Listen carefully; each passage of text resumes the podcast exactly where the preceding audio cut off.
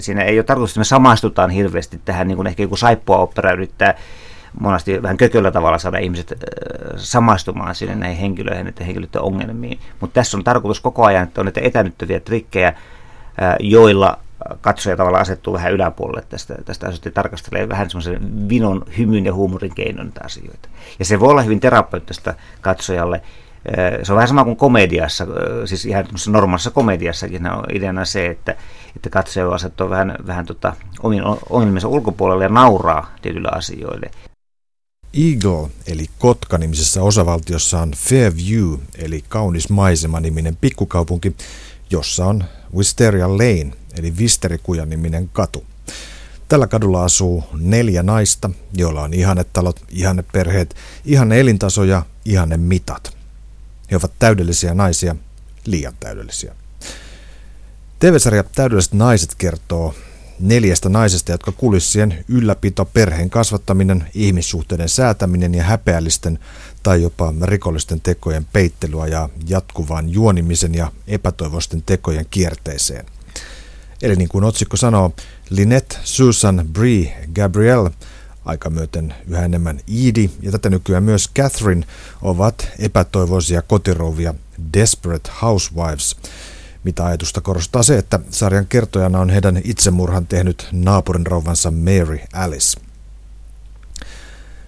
Täydellisten naisten luoja Mark Sherry tarjosi aikanaan ideansa ensin klassisemmalla nimellä The Secret Lives of Housewives, kotirouvien salaiset elämät, mutta sana desperate antaa tälle mustalle komedialle enemmän kierroksia – Sherry sai idean sarjaan katsellessaan TV-uutista teksasilaisesta kotiäidistä Andrea Yatesista, joka vuonna 2001 hukutti viisi lastaan kylpyammeeseen. Täydellisessä naisissa ei tosin ole mukana uskonnollisia ulottuvuuksia ja niiden laukaisemaa mielisairautta, kuten Yatesin tapauksessa. Täydellisiä naisia on esitetty vuodesta 2004 ja Yhdysvalloissa se on jatkuvasti ollut katsojatilastojen yläpäässä ja draamoista eniten katsottu. Tässä television tiiliskiven jaksossa täydellisten naisten kylkeen liitetään tietty jo 80-luvulta vahvasti kehittynyt televisiosarjojen tyylilaji, jota elokuva- ja televisiotutkija Veijo Hietala nimittää viistoiksi sarjoiksi. Mitä viistot sarjat ovat, sen saa Hietala selittää itse. No viistot sarjat, äh, ja mä oon kehittynyt myöskin englanninkielisen käännöksen Weird Series, ei ole vielä saanut kansainvälistä mainetta, mutta ehkä se joskus, joskus tota, saa vielä mainetta, niin tota, ää, tarkoittaa mun kielenkäytössä ää, oikeastaan tämä Twin Peaksista alkanutta trendiä, eli semmoisia sarjoja, jossa, jotka on näennäisesti tietyllä tavalla vakavia sarjoja, mutta jotka käsittelevät näitä vakavia aiheita hieman silleen niin kuin viistosti kieliposkessa vähän, ehkä voisi sanoa camp-meiningillä. Ja niitä on oikeastaan Twin Peaksin jälkeen nähty kyllä aika pitkä liuta ihan, ihan tähän, tähän päivään asti. Ja, ja oikeastaan se kaari menee suurin piirtein sillä tavalla, että, että kun Twin Peaks tavallaan tämän lanseerasi tämmöisen eh, tahtomattaan tämän, tämän, tämän käsitteen minulle ainakin, niin, tota, niin siinä on sitten eh, seurannut tällaisia kuin Villi Pohjola ja, ja Roman Sheriff ja Ali McBeal, Chicago lääkärit eh, mullan alla. Ja nyt sitten tämä täydelliset naiset. Jääköhän siitä luettelosta joku pois, mutta, mutta kuitenkin tämän tyyppistä trendiä. Joku Boston Legal. Kyllä, kyllä. Mikä, mikä, mikä, onko sillä suomenkielistä nimeä? Ei tarvitse olla, sehän on tämä ärsyttävä trendi, että nykyisin ei enää käännetä. Edes uusinta Bond-elokuva ei enää ollut käännetty suomeksi, että on Quantum of Solace on se, nimi. Aivan. No ennen kuin, ennen kuin palataan äh, tähän, tähän tuota, trendiin ja sen vastuuhenkilöihin, niin, niin puhutaan tästä tämänhetkisestä yhdestä kukinnosta, eli Täydelliset naiset TV-sarjasta. Uh, Desperate Housewives. Otetaanpa tämän otsikon jonkinlainen analyysi. Mistä, mistä, mitä sä näet, kun sä näet Desperate Housewives-otsikon?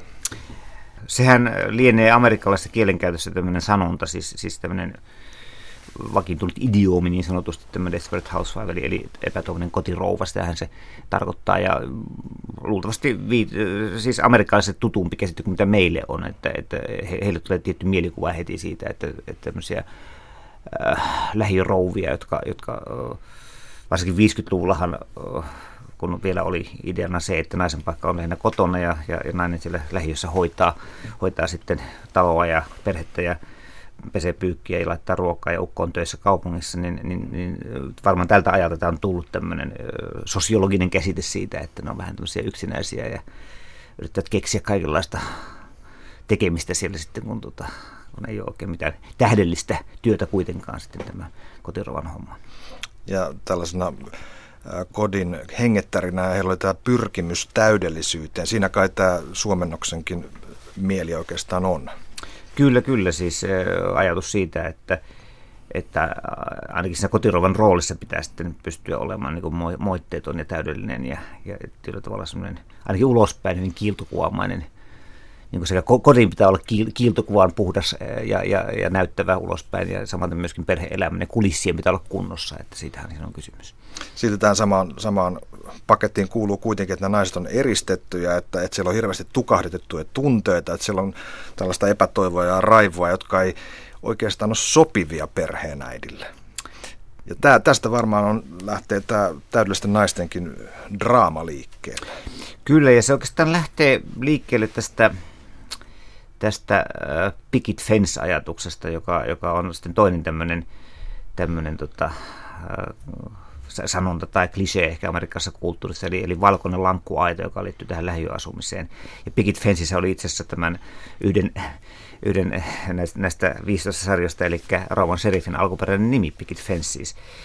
Ja juontaa siis juurensa siihen, että amerikkalaisissa lähiöissä on usein, paitsi talot on hyvin samannäköisiä päälle päin, niin niissä kuuluu olla tämä valkoinen lankkuaita myöskin sitten, sitten tota, kadun varressa. Ja se on ilmestynyt, että monia, monia kulttuurikriitikoita jollakin tavalla niin kuin, ärsyttänyt tässä. Se on symboloinut monille kulttuurikriitikoille juuri sitä ajatusta, että, että, että ulospäin pitää olla lankkuaiden valkoinen ja, ja tosiaan kulissien muittamassa kunnossa ja puhtaita tavallaan, mutta sitten siellä lankkuaiden sisäpuolella voi tapahtua kaikenlaista hurjaa ja kamalaa, jota ei niin ulospäin näytetä. Ja, ja vähän sen tyyppinen juttu, joka itse asiassa äh, ehkä juontaa, koska koko, koko tässä 90-luvun ja 2000-luvun TV-sarjakulttuurissa äh, niin juuri että koko tämä, tämä äh, valkoista lankkuaitojen kritisointi niin juontaa juuri tuosta David Lynchin elokuvasta Blue Velvet, jossa, jossa oli hyvin vahvasti tämmöisiä visuaalisia kuvia äh, tämmöistä lähiöasumisesta ja idyllistä, jonka takana sitten on sitten tällaista kaikenlaista pimeää ja synkkää.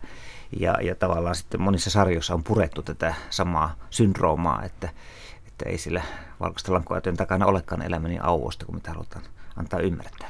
Täydelliset naiset tuntuu olevan jollain tavalla suhteessa tähän Lynchin Blue Velvet-elokuvaan. Kyllä se, kyllä se mun mielestä on.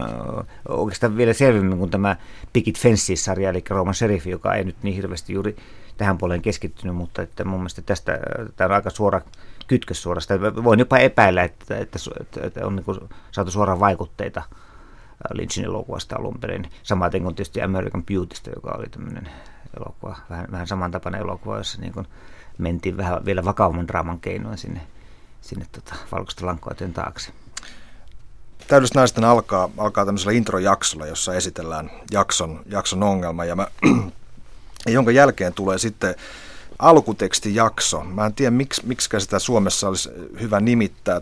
On, on elokuvista tuttu amerikan kielessä tai englannin kielessä on tämä montage sequence, jossa on sitten erilaista kuvaa, musiikkia ja tekstiä, tekstiä yhdessä. Esimerkiksi Hitchcock oli hyvin kuuluisa näistä. Ja tämä on yksi komeimpia, mitä mä oon nähnyt, on tämä. Tässä on Danny Elfmanin musiikki.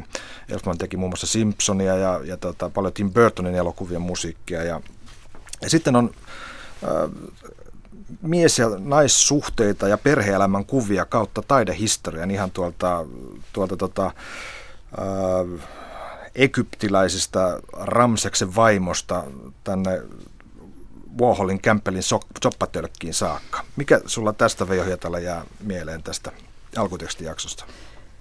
No ihan ensimmäiseksi tietysti tulee mieleen se, että, että kun näistä tunnusjaksoista, mä nimitän tunnusjaksoiksi, niin tota, niistähän yleensä se sarjan fiilinki välittyy hyvin voimakkaasti. Se, se tavallaan se, että millainen mielikuva sarjasta halutaan luoda katsojalle, niin, niin paitsi tunnusmusiikki, niin ne tunnuskuvat antaa, antaa jo aika paljon osvittaa siitä asenteesta, millä, millä tämä sarja lähestyy aihettaan. Siitä näkee jo esimerkiksi sen useimmiten, että onko se komedia vai jos ei koskaan ennen katsonut sarjaa, niin kun näkee tämän, tämän alku, alkutunnusjakson, niin siitä oikeastaan pystyy päättelemään, että onko tämä komedia vai draamasarja vai mikä tämä on. Ja, ja tämä tämmöinen äh, jälleen kerran hieman camp-henkinen tapa käsitellä siinä tässä täydellisten naisten tunnuskuvissa tätä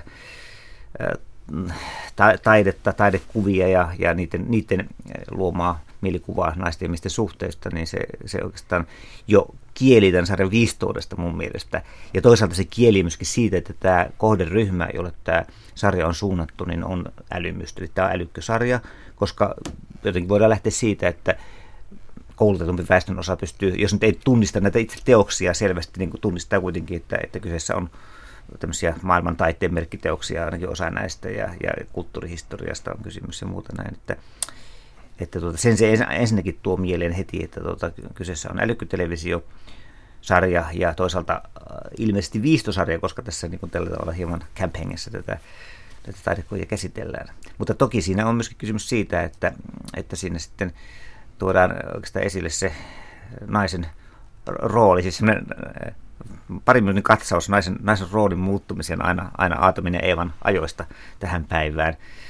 Ja äh, tavallaan se viestii siitä, että tota, heti se ensimmäinen kuva, jossa omena pudota kopsahtaa armin päähän, niin tota, jo kertoo siitä, että, että ikään kuin mies on vähän niin kuin heikoilla tässä kuviossa kuitenkin, ja että naiset ovat keskiössä. Niin naisen, nai, naisten näkökulma on nyt kyseessä. Kyllä, kyllä. Naisten näkökulma painotetaan, joo, se on nimenomaan totta.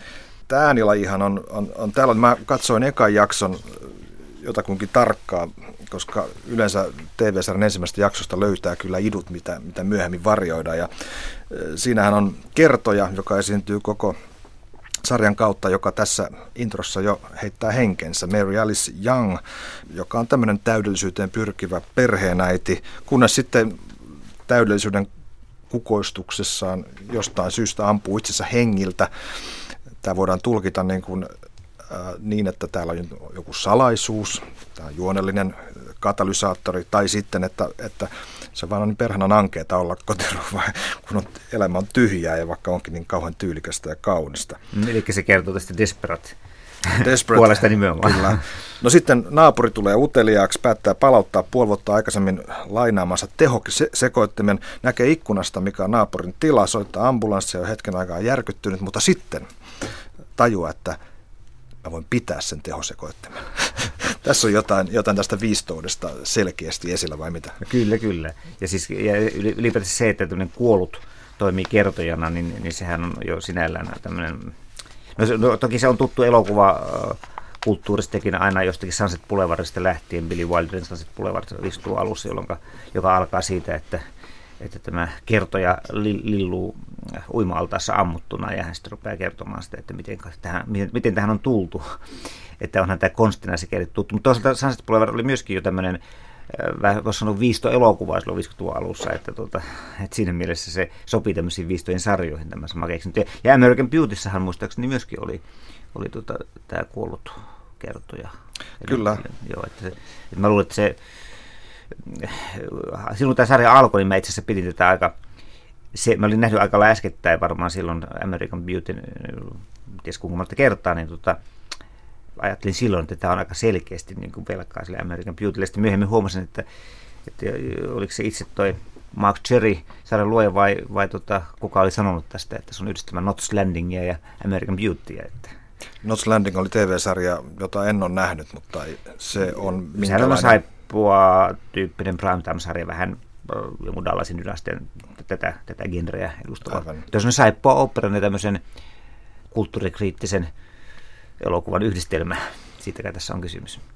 Nyt kun sitä ensimmäistä jaksoa täydellistä naisista katsoin, niin tota, se tuntuu selvästi haastavan sitä ajatusta, että mitkä ominaisuudet, tunteet ja teot on sopivia naisille. Esimerkiksi tämä Mary Alice Youngin itsemurhan jälkeinen keskustelu neljän ystävättären välillä on aika mielenkiintoinen, että, että siellä esimerkiksi keskustellaan siitä, että eräs, erään naisen eli Susanin mies on jättänyt tämän sihteerin kanssa, jolloin, jolloin Gabriel toteaa, että an erect penis doesn't have a conscience. Eli, eli tota, erektoituneella peniksellä ei ole omaa tuntoa, johon Linet vastaa, että even the limp ones aren't that ethical.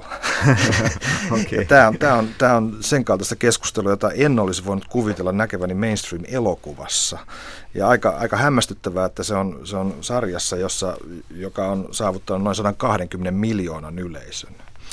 Siinä tullaan juuri tähän älykkötelevision käsitteeseen, että tavallaan älymystösarjoissa ollaan usein aika paljon rohkeampia kuin mitä sitten tämmöisessä sa, sa, perinteisessä saippua operassakin kaunista rohkeista vastaavissa, niin, niin, niin, se on vähän sama kuin ylipäätänsä myöskin, myöskin tota, niin kuin, niin kuin kaikessa kulttuurissa, että taiteessa tavallaan ollaan usein paljon rohkeampia kuin, kuin viihteessä.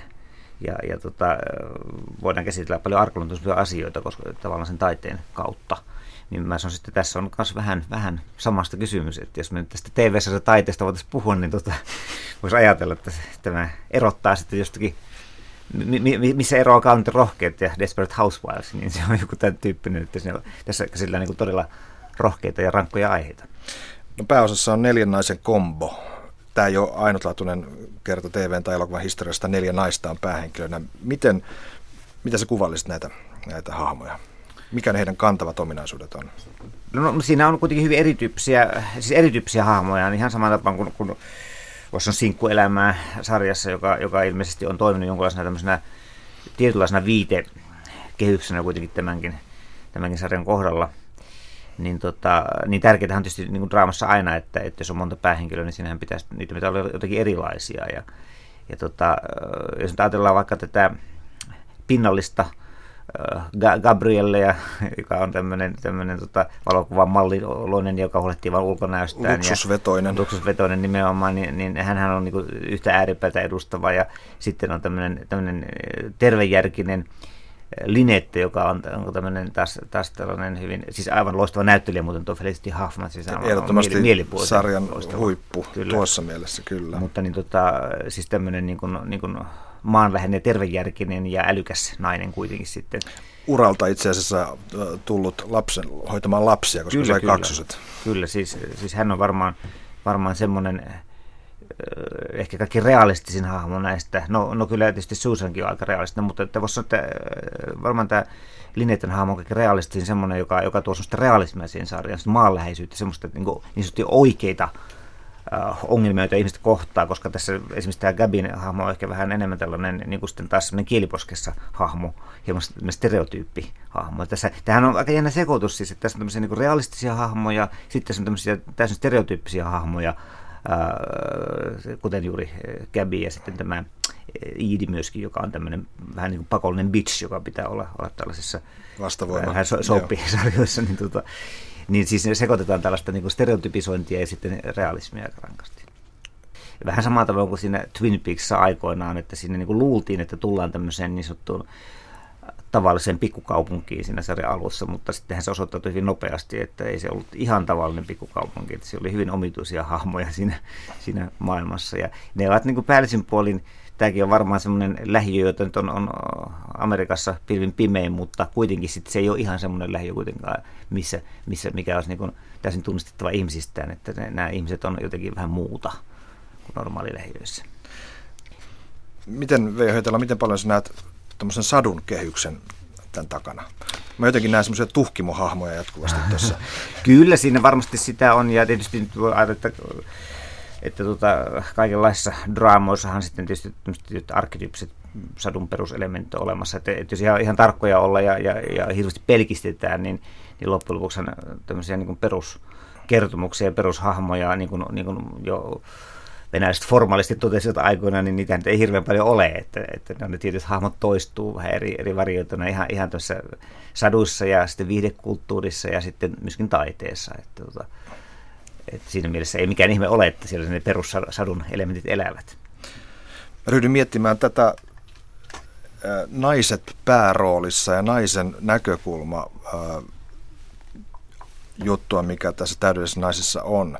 Että mistä löytyisi se semmoinen vahva tausta, historiallinen tausta tällaiselle. Ja, ja tuli vastaan äh, 1600-luvun alun äh, englantilainen teatteri, Jaakko ensimmäisen aikainen teatteri, joka siis toimitussa Shakespearein jälkeen. Siellä tuli tällaisia näytelmiä kuin Duchess of Mal- Melfi ja, ja, ja, tuota, ja, tuota, ja tuota, tuota, Thomas Middleton, uh, John Webster, John Ford, näytelmiä, jossa naiset nostettiin esiin. Todettiin ikään kuin, että okei, nyt on niin kuin ollut tällaista ja tällaista teatteria, mutta miehet on lähes aina, niin kuin Shakespeareilla ollut pääosassa ja naisilla ollut sivurooli. Et sitten nostettiin naisia esiin ja tapahtuu todella veristä tavaraa, tulee murhia, tulee horroria, tulee niin kuin tällaisia ikään kuin parodian elementtiä tuodaan sinne mukaan. Ja jotenkin tässä, tässä niin kuin voisi aika hyppäksi ajatella, että, että, että, tässä on havaittu meilläkin tämä sama asia, että nyt ei ole naiset ei ole päässyt oikein esiin eikä irrottelemaan. Joo, se on ihan totta. Ää, nythän tässä jos ajattelen että viime vuosien ja viimeisen kymmenen vuoden ajalta tämmöisiä menestyssarjoja, niin nehän on aika usein ollut näitä naissarjoja. Ali McBeal muuten äsken jäi minulle tästä 15 pois, se on tärkeä 15-sarja. Ali McBeal, äh, Sinkkuelämää, Desperate Housewives, nehän on kaikki tosiaan tämmöisiä niin kuin naisiin keskittyviä sarjoja. Tosin aika usein miesten tekemiä, mikä on aika, aika erikoista, että, että tämän, no, täydellisten takana Mark Sherry ja sitten taas jonkun, jonkun tota, Ali McBealin takana David Kelly, että tota, aika, aika jännittävää se, että miehet on päässeet mestaroimaan naisten maailmaa. No Grain Anatomiassa sen tämä nainen takana. No joo, kyllä. Mutta tota, jos ajatellaan vaikka sitä yhtä tausta, genreä, melodraamaa, mikä tässä on, sehän on aina, sitä on vahvasti pidetty naisten alueena, mutta sehän on selkeästi, tai sanotaanko siellä tämmöistä leikittelyä, tämmöistä keveyttä ja tämmöistä parodista elementtiä, vai kuinka? Joo, se on nimenomaan totta, että, että tässä ollaan nyt sitten siirrytty vähän niin kuin seuraavalle tasolle näissä naisten, naistenkin sarjoissa, että, että tota se, oikeastaan se viistous, juuri, juuri viistot naisten sarjat on juuri sellaisia, että niissä on ne melodrama-elementit mukana, mutta juuri näiden, näiden etänyttävien tekijöiden ansiosta niin on tavallaan niin kuin, niin kuin naiskatsojankin mahdollista sitten näin kuvittelisin, en voi puhua naisten puolesta, mutta olettaisin näin, että naiskatsoja voi nousta ikään kuin näiden eh, tavallaan perinteisen melodraaman yläpuolelle katsoa sitä melodraamaa vähän niin kuin, että no niin, että tuommoisia me naiset ollaan, että noin melodramaattisia me juuri ollaan, noin me juuri käyttäydytään ja vähän hymyillä viistosti sille, eikä samastua siihen ja itkeä mukana kauheasta voi kamala, miten kurja on elämä. Eli siinä on juuri se ero, että melodraamoissahan ajatus on se, että, että naiset niin samastuivat sinne melodraaman maailmaan ja itkivät mukana siellä ja oli iso pakka lenälinnoja vieressä, mutta nyt tämmöisessä 2000-luvun taitteen älymystökulttuurissa, varsinkin älykkönaiset, jotka ovat uranaisia, joilla, joilla, joilla on niin kuin monasti päällisin puolin saattaa mennä lujaakin tuolla työelämässä ja muuta, ja ovat vahvoja naisia ja menestyjiä, ja heillä on kuitenkin tämmöisiä, tämmöisiä niin kuin, oh, henkilökohtaisia ongelmia ihan samalla tavalla kuin ennenkin, niin he, he, he haluavat katsoa niitä asioita kuitenkin mielu, mieluummin sillä tavalla vähän yläperspektiivistä kuin mennä mukaan itkemään sinne, että miten kurjaa elämäni onkaan. Täydellisten naisten brittiohjaaja Charles McDougall on valottanut syytä siihen, miksi TV-tuotanto USAssa on niin monimutkaista. Britanniassahan tuotanto on pääasiassa kirjoittajan, tuottajan ja ohjaajan välinen kolmiodraama. USAssa kirjoittajia voi olla tusina, tuottajia vielä enemmän. On studio ja on televisioyhtiö ja jokaisessa on johtajia ja muita päälliköitä, jotka kaikki yrittävät tunkea oman jalkansa tuotantooven väliin. Kun koko tämän ketjun joutuu neuvottelemaan läpi, niin voi ymmärtää, miksi suurimpien maalaajoisten televisioyhtiöiden tuotanto on hyvin laimea, toteaa McDougall. Kaapelikanat tietysti ovat eri juttu, kannattaa tässä muistaa. Täydelliset naiset on menestyssarja, joka pelasti surkeassa jamassa olleen ABC-yhtiön. Sehän on NBCn ja CBSn ohella yksi kolmesta suuresta ja perinteisestä maanlaajuisesta televisioverkosta – Mark Sherin luoma sarja on yhdistelmä American Beauty-elokuvan maailmaa, sinkkuelämän naiskomboa ja David Lynchin Blue Velvetin ja Twin Peaksin pikkukaupunki-idyllin kääntöpuolta. Ja tämä luonnehdinta johtaakin meidät television tiiliskivissä laajentamaan aihetta. Twin Peaksin lisäksi täydellisiin naisiin johtaa tällainen joukkosarjoja. LA Law, Roman Sheriffi, Ali McBeal, käytäväpeliä, oikeus ja kohtuus, Boston Legal, Chicagon lääkärit. Näillä kaikilla on nimittäin selkeä yhdistävä tekijä. Michelle Pfeifferin aviomies, eli seuraavaksi Veijo Hiettelä kertoo kukaan David E. Kelly. No David Kelly on tämmöinen minun yksi suosikki otöreitani, eli, eli tämmöisiä televisiotekijöitä 90-luvulla ja 2000-luvun alussakin vielä. Kellyhän on alun perin koulutukseltaan lakimies, mikä, mikä tota, näkyy siinä, että hänen aika monet sarjansa sitten myöskin sijoittavat lakitupaan. Ja, ja tota, hänet tuo toinen suuri TV-guru, nimittäin Steven Bohko, joka oli, oli alun perin tämän Hill Street Blues-sarjan taustalla 80-luvulla, niin, niin kun Bohko rupesi tekemään sitten tällaista lakitupasarjaa L.A. Law, niin hän halusi sitten saada, saada tota, tai etsiskeli tiimiin sitten tämmöisiä käsikirjoittajia, jotka, joilla olisi joku lakiasioiden tuntemus. Ja, ja sitten Kelly oli tämmöinen jonkun verran saanut menestystä ja mainetta sitten erinäköisten lakitupa-aiheisten sketsien tai, tai, tai jonkin teatteriesitysten kirjoittajana, niin hänet sitten bongattiin tähän, tähän tota Elon tiimiin ja, ja hän siinä sitten pärjäsi verran hyvin, että tota, hänestä tuli aika pian sitten, hän korvasi Bokkoon tässä, tässä tota, sarjan tuottajana ja osittain käsikirjoittajana ja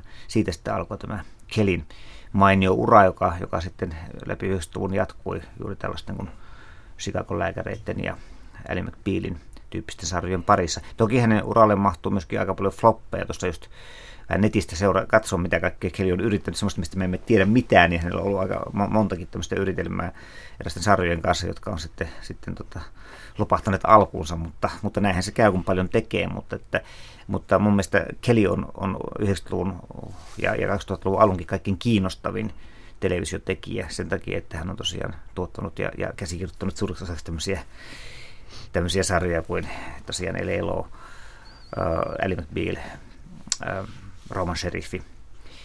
Ja, ja nyt sitten 2000-luvulla vielä, vielä tätä, tätä Practice-sarjaa ja Boston Legalia myöskin, jotka on ollut tämmöisiä lakitupa-sarjaa. No Steven Bohkome, Bohkome tunnetaan siitä, että, että hän äh, Hill Street Bluesissa loi tällaisen ison ensemblen äh, TV-sarja Kerrona, jossa on monta tarinalinjaa, kyllä, kyllä. mikä oli, siinä oli poikkeus, että aiemminhan nämä oli aika, aika lineaarisia ja muutamalla, muutamalla tota tarinalinjalla kulkevia juttuja, mutta nyt tuli niin kuin semmoinen, jossa on yhtä aikaa liuta ihmisiä ja niillä on aina, aina omat tarinansa. Miten, miten, miten Keli jatko tätä, tätä joo, uudistusperinnettä? Joo, se nimenomaan Bokko tämän Hill Street Bluesin ansiosta ja, ja myötä niin oikeastaan loi koko tämän quality-television käsitteen, eli tämmöisen, mitä minä nimitän älykkötelevisioksi. Eli la- laatutelevisio tietysti voisi olla toinen, toinen nimitys. Mä vaan sitä älykkötelevisiota sen takia suosin, koska mä lähinnä ajattelen tätä kohderyhmää, että kun älymystölle suunnataan myöskin TV-sarjoja. Nimittäin sitä ennenhän oli ollut sellainen ajatus, että älymystö ei tosiaankaan TVtä kattele juuri, ja sen takia äh, ei kannata älymystölle tehdä mitään omia sarjoja. Mutta sitten kun huomattiin, että nimenomaan tämän Hill Street Bluesin kohdalla, kun hyvin tarkkaan tutkitaan Amerikassa, niin kuin tietysti nykyään Suomessakin, niin, niin katsojajoukkoja ja ket, ketkä katsoo ja mitä katsoo, niin tota, huomattiin, että koulutettu väestönosa katsoo aika paljon tätä Hill Street Bluesia ja, ja sitten tajuttiin se, että, että voisi olla suuntaamaan sitten koulutetulle väestönosallekin vähän niin kuin omia sarjoja. Ja, ja takana oli semmoinen kierrokaupallinen ajatus, että tota, että äh, ei tarvitse tavoitella välttämättä absoluuttisia katsojalukuja, suuria katsojalukuja, äh, jos tehdään sarjoja semmoisille porukalle, joilla on vähän niin kuin tuota rahakin ja kulutuskapasiteettia olemassa, koska Amerikassa on kaupallisessa TV-kulttuurissa on tärkeää se, että mainostajat voivat sitten mainoksensa suunnata oikealle ryhmälle, niin Amerikassa koulutus, toisin kuin Suomessa, niin usein takaa sen, että on tuota rahakin vähän enemmän taskussa, niin sitten huomattiin, että okei, että – ei tarvitse tavoitella absoluuttisesti suuria katsolukuja, kun saadaan mahdollisimman suuri peitto siinä varakkaassa koulutetussa Eli kohderyhmäajattelu. Kyllä, kyllä. Kohderyhmäajattelu tuli sitä myötä, että nythän se on sitten Suomeenkin kantautunut.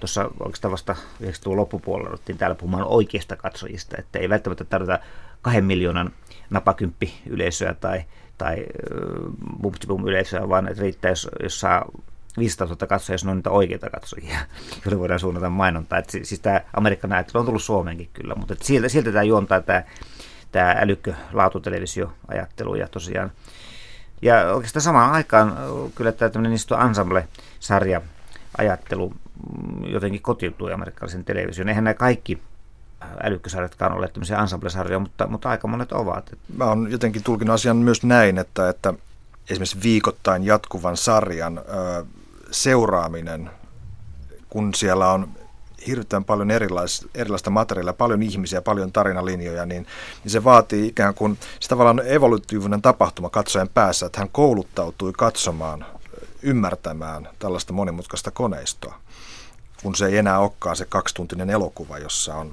kaikki samassa paketissa. Eli, joo, eli, se on varmaan totta kyllä. Eli kun olet oppinut ymmärtämään Hill Street Bluesin metodin, niin sen jälkeen se ei ole vaikeaa muissakaan sarjoissa. Joo, se on varmaan totta. Ja kyllähän tietysti täytyy muistaa sekin, että ihan, ihan kyllähän klassisessa draamassakin yleensä on aika paljon, paljon päähenkilöitä. Että tota, esimerkiksi hän on, jos, jos lukee jotakin vanhaa draamaa, esimerkiksi on vähän vaikea lukea sen takia, kun joutuu koko ajan pluraamaan alku, että kuka tässä kukin on, että siinä on aika monimutkaisia suhteita. Ei, se on niin yhden, pää, yhden, yhden sankarin niin kuin draama, niin sehän ei ole kovin tavallista perinteisessäkään niin kuin teatteri taiteessa. Kelin sarjoissa käsitellään mahdollisia, mutta epätodennäköisiä tällaisia ongelmia, mitä, mitä meidän kulttuurissa esiintyy. Että, että tota, näissä lakitupa sarjoissa tai, tai keisseissä, mitä näissä lakitupasarjoissa Kelillä on, niin niissä on usein semmoisia aivan omituisia juttuja, jotka, jotka tuntuu äkkipäätään, että, että, että hetkinen, että mutta okei, tämmöistähän voi tapahtua, mutta enpä ole tuommoista ennen kuullut, että semmoisia hyvin, hyvin vaikeita asioita, joihin ei ole mitään yhtä selvää ratkaisua. Että se on, se on niin se kelin tämmöinen, tämmöinen tavaramerkki, että, että, että katsoja ei voi sanoa suoraan heti, että okei, totta kai tässä pitää tehdä, että oikein menettely on, että tehdään näin, niin silloin menetellään oikein, vaan, vaan nimenomaan kelillä on usein se, että, että siis tämmöisiä vaikeita asioita, joihin mikä tässä ratkaisu on yhtä väärä tai yhtä oikea. Ja, eli katsoja joutuu niin moraalisesti tiukille sinne niin kuin, niin kuin pohtimaan omaa moraaliaan ja omia itsestäänselvyyksiään usein. Eli se on näissä lakitupasarjoissa, mutta samalla tavalla myöskin sitten sitten lääkärisarjoissa. Lääkärisarjoissa, eli Chicago lääkärissähän oli, tämä Chicago lääkärit alun perin tavallaan perustettiin, tai Keli Loisen, tai, tai oikeastaan tuo, toi kanava halusi tämmöisen kilpailevan sarjan tuolle ER, eli tehosastosarjalle, joka pyri toisella kanavalla, niin, tota, niin sitten Kelly pestattiin luomaan tämä Chicago lääkärit-sarja, ja, ja sehän erosi tehosastosta juuri nimenomaan siinä, että, että tässä Chicago lääkäreissä niin käsiteltiin juuri tällaisia tällaisia niin kuin lääketieteessä hyvin niin kuin epätodennäköisiä, mutta mahdollisia asioita, erittäin, erittäin vaikeita juttuja. Muun muassa äh, muistan tämmöisen jakson, jossa, jossa tota, sairaalaan tuli tämmöinen mies, jonka pään läpi oli, oli jossakin tämmöisessä onnettomuustilanteessa mennyt semmoinen metallitanko, lävistänyt hänen päänsä. Se tanko törrytti sinne hänen päässään. Ja sitten kun kuvattiin hänen päänsä, niin todettiin, että tämä tanko on mennyt niin läheltä aivoja, että jos tätä ruvetaan poistamaan leikkauksesta tätä tankoa, niin tota, se saattaa vaurioittaa aivoja ja, ja että annetaanko äijällä tanko päässä vai otetaanko sitä, otetaanko, ja, ja hän voi kulkea niin ihan elää normaalia elämää tanko päässä vai, vai poistanko tanko, on vaarana, että hänen aivonsa vaurioituvat. Eli erittäin vaikea niin kuin, tilanne. Ja mua tämä, ajattelin, että okei, tämmöistä voi tapahtua, mutta harvoin. Mutta sitten mä huomasin jostakin, lehdestä tai muista mistä lähteestä mä luin tämmöisen tiedon, että tämmöinen on oikeasti tapahtunut Amerikassa tämmöinen tapaus. Että... 20-luvulla mäkin olen lukenut Ai, sitä. Mulle, mä, mä, mä, ajattelin, että kaikki se keli keksiikin, että eihän tuommoista niin tapahtu. Mutta... Veijo Hietälä lopuksi täydellisiin naisiin palaten vielä, niin tota, mulla on vahvasti se tuntuu, kun mä katson tätä sarjaa, että, että tässä on ikään kuin sekoitus, tämä on niin kuin hybridi hirveän monesta asiasta ja mä en ihan tiedä, että mitä kaikkea siellä on, mutta, mutta on niin kuin napattu tuolta, täältä ja tuolta, että tämä on, tämä on vahvasti niin kuin sanotaan postmoderni laji. Mikä, mikä sun tuntuu tästä on? Kyllä se, nä, näinhän se nimenomaan on ja, ja tavallaan kun sä oot sanan, roman sanan postmoderni tässä, niin, tota, niin täytyy ehkä sanoa näihin, tähän mun viistoihin sarjoihin liittyen se, että tämä viisto, viistot sarjat on tavallaan hyvin vahvasti postmoderni ilmiö. Mä itse postmodernia kulttuuria tutkin tuossa 90-luvun alkupuolella ja silloin mä tähän näihin viistoihin sarjoihin törmäsin myöskin ja kiinnostuin niistä just nimenomaan postmodernina ilmiönä. Mä, nyt tämä postmoderni keskustelu on hieman hyytynyt ja hiipunut 2000-luvulle tultaessa ja kukaan ei oikeastaan puhu mistään postmodernista kulttuurista tänä päivänä, mutta että kyllä mä sanoisin, että se on nimenomaan tällainen postmoderni ilmiö ja, ja tavallaan äh, se, että, että voi niin kuin, tälle viistosti suhtautuu, että voidaan tehdä viistoja sarjoja ja odottaa, että katsoja viistosti niihin suhtautuu, niin se oikeastaan edellyttää nimenomaan sitä kulttuurin tuntemusta ja tietämystä sitä, että, että katsojakunta on hyvin niin kuin perehtynyt tähän populaarikulttuuriin ja taiteeseen ja tietää, missä mennään ja, ja tavallaan ymmärtää näitä viittauksia ja symboleita, jotka on bongattu jostakin muualta, että, että tavallaan katsoja ei ole semmoinen niin tabula rasa, joka tulee ensimmäistä kertaa TVtä katsomaan, ei ole ikinä nähnyt mitään aikaisempia TV-sarjoja eikä, eikä tunne taiteita eikä mitään, ettei semmoinen saa irti näistä mitään. Että siinä tavallaan oletetaan hirveän paljon katsojalta semmoista niin valmista tietoutta, jolloin, jolloin voidaan leikkiä kaikenlaisilla viittauksilla taiteeseen ja populaarikulttuuriin ja erilaisiin kulttuuri-ilmiöihin ja oman muuten mehän me voidaan aina todeta katsoessamme lapsiemme kanssa niitä TV-sarjoja, koska he ymmärtävät sen. Kyllä, näin se menee.